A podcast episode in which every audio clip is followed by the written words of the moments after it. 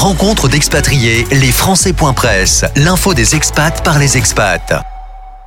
Les Français expatriés, mais également les francophones dans le monde et les amis de la francophonie disposent aujourd'hui d'une nouvelle et unique plateforme de diffusion de programmes accessible partout dans le monde et ce gratuitement. Il s'agit de TV5 Monde Plus. Cette plateforme inédite propose un éventail impressionnant et varié de contenus en français. D'une utilisation simple et totalement gratuite, il suffit de vous inscrire sur TV5 Monde Plus et de naviguer. Ensuite, l'interface permet de découvrir des trésors dans les programmes offerts. En cette fin octobre, période des premières vacances pour les élèves des établissements d'enseignement français dans le monde, mais également sur d'autres territoires, nous voulions partager avec vous de bonnes pistes pour les vacances en faisant un zoom sur l'offre jeunesse de TV5 Monde ⁇ Rappelons qu'un des points forts de cette plateforme en est sa mission de promotion de la langue française et de son apprentissage auprès des plus jeunes. Une approche parfaite pour les Français à l'étranger qui désirent enrichir le français de leurs enfants. Sur TV5 Monde vous pourrez ainsi trouver dessins animés, programmes éducatifs, longs métrages d'animation en provenance de France, mais également du Québec et de bien d'autres pays francophones. Au total, ce sont plus de 400 heures de programmes jeunesse mises à disposition des enfants.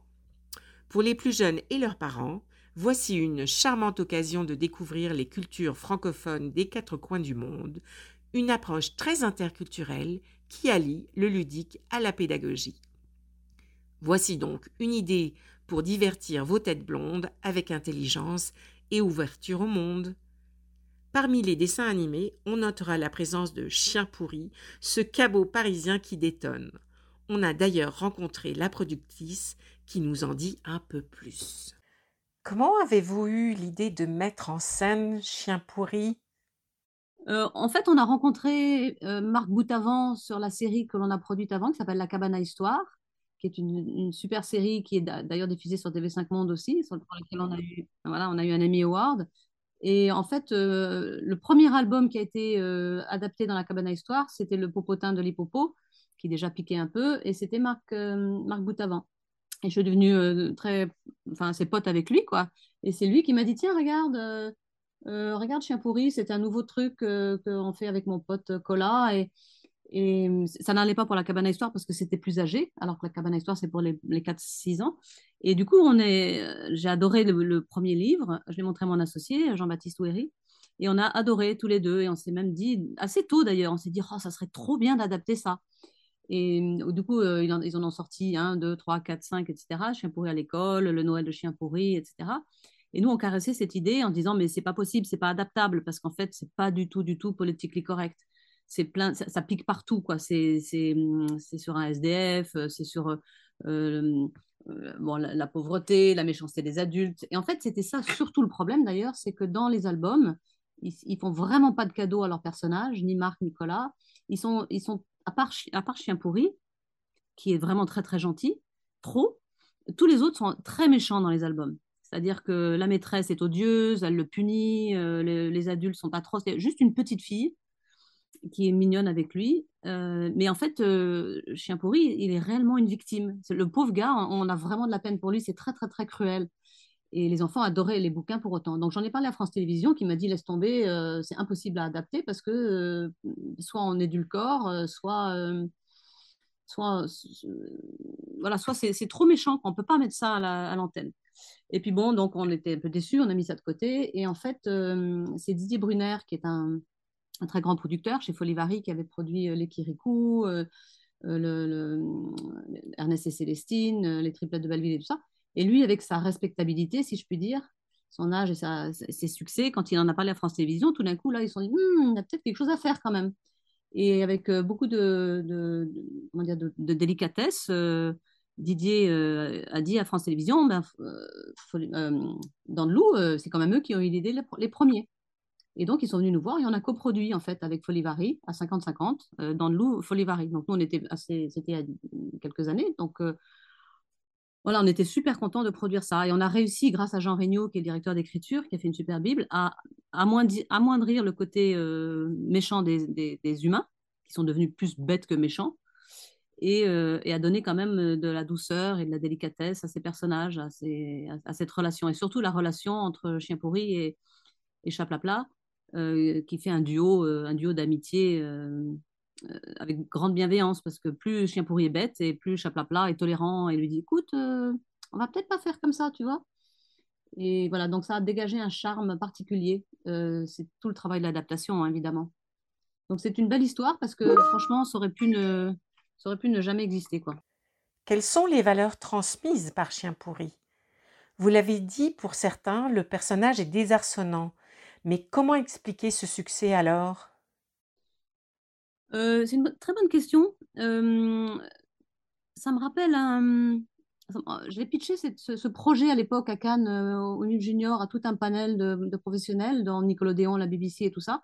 Et à la fin de mon pitch, ils m'ont dit Oui, mais qu'est-ce qu'il veut, chien pourri? Il veut trouver une maison, il veut trouver une famille d'accueil. Et là, il vit dans une poubelle, c'est juste pas possible. Et, j'étais surprise par leur question et je leur ai dit Mais en fait, il, il veut rien, chien pourri. Il est, il est heureux comme il est, dans sa poubelle, avec son pote. Tout est source d'émerveillement. Euh, il transforme n'importe quel problème, euh, euh, comment dire, n'importe quelle chose qui nous nous ferait de la peine ou nous, nous ferait mal en quelque chose de positif. Je raconte toujours cette histoire de quand on lui, quand un personnage lui jette du sable dans les yeux et dit oh regarde c'est super, il veut jouer avec nous. Euh, et, ça c'est ça c'est vraiment typique de chien pourri, c'est que il est c'est vraiment un bien un bienheureux. Donc ça pour moi la valeur principale c'est ça, c'est qu'il est heureux comme il est et il transforme chaque moment de la vie en fête, en euh, en opportunité pour. Euh, euh, il reçoit une carte postale avec une tour Eiffel. Ouais, c'est mon cousin de New York qui m'écrit, viens, on y va. Et puis, il se retrouve dans un camion poubelle, il est déversé à l'autre bout, bout, de la ville. Il dit, c'est bon, on est à New York, c'est trop bien. Voilà, après, évidemment, ça fait sourire. Et hum, je pense que c'est ça, et c'est l'amitié, en fait. C'est l'amitié et la bienveillance entre les deux personnages. Cette vision bienveillante du monde, est-ce que cela explique qu'il soit aujourd'hui diffusé dans plus de 100 pays? Il faudrait que je vérifie, mais je crois que c'est quasiment 140 pays. Euh, le succès à l'international, euh, je pense que c'est une série qui est à contre-pied avec beaucoup de séries qui existent.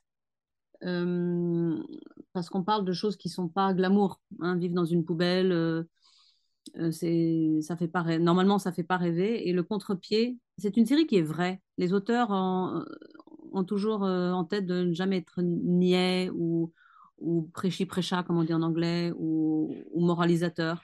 C'est dénué de morale.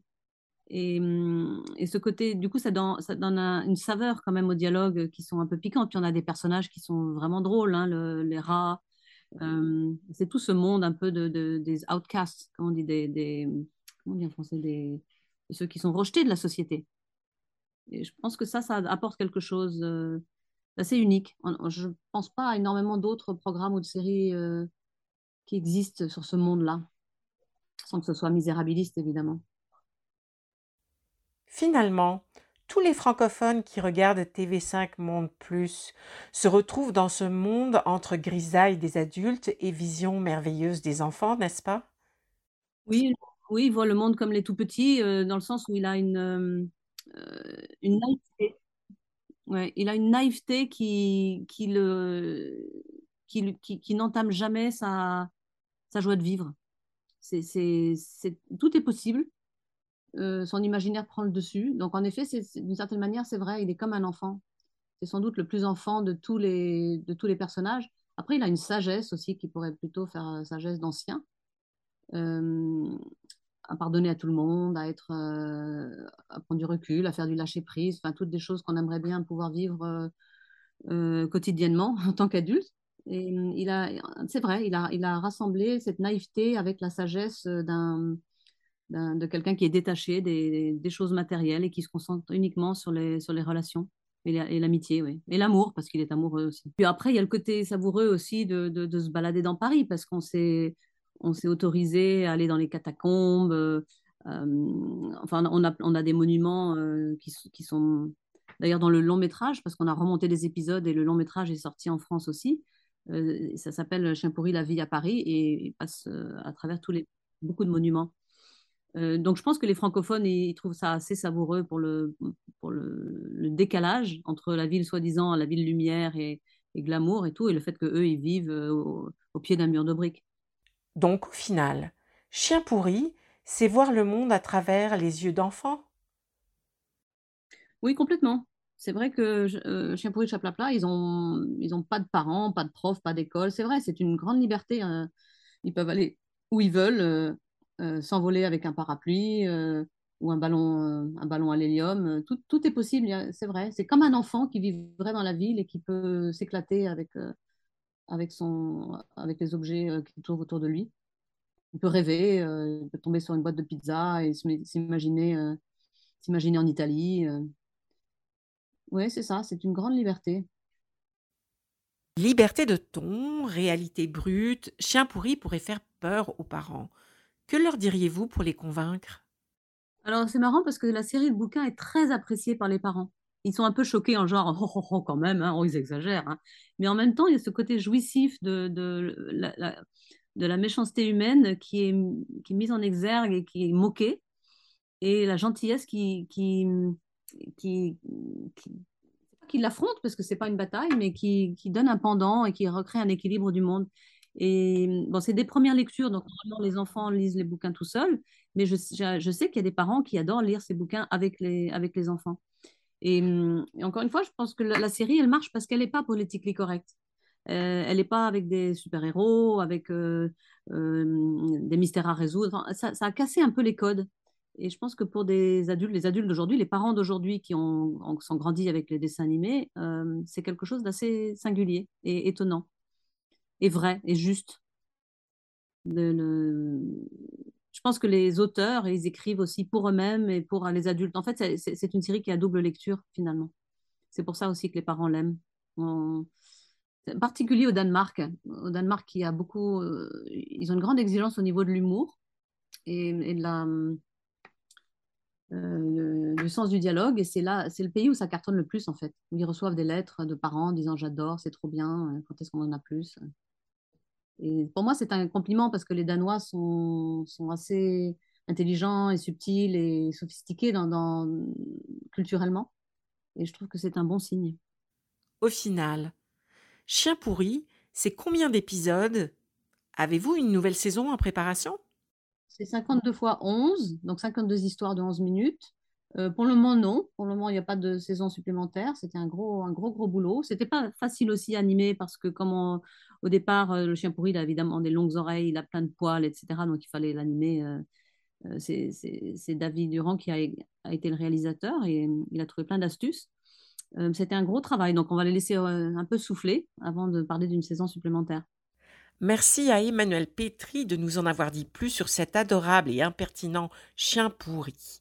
Nous souhaitons de pétillantes vacances d'automne aux petits Français et aux francophones de par le monde. À bientôt!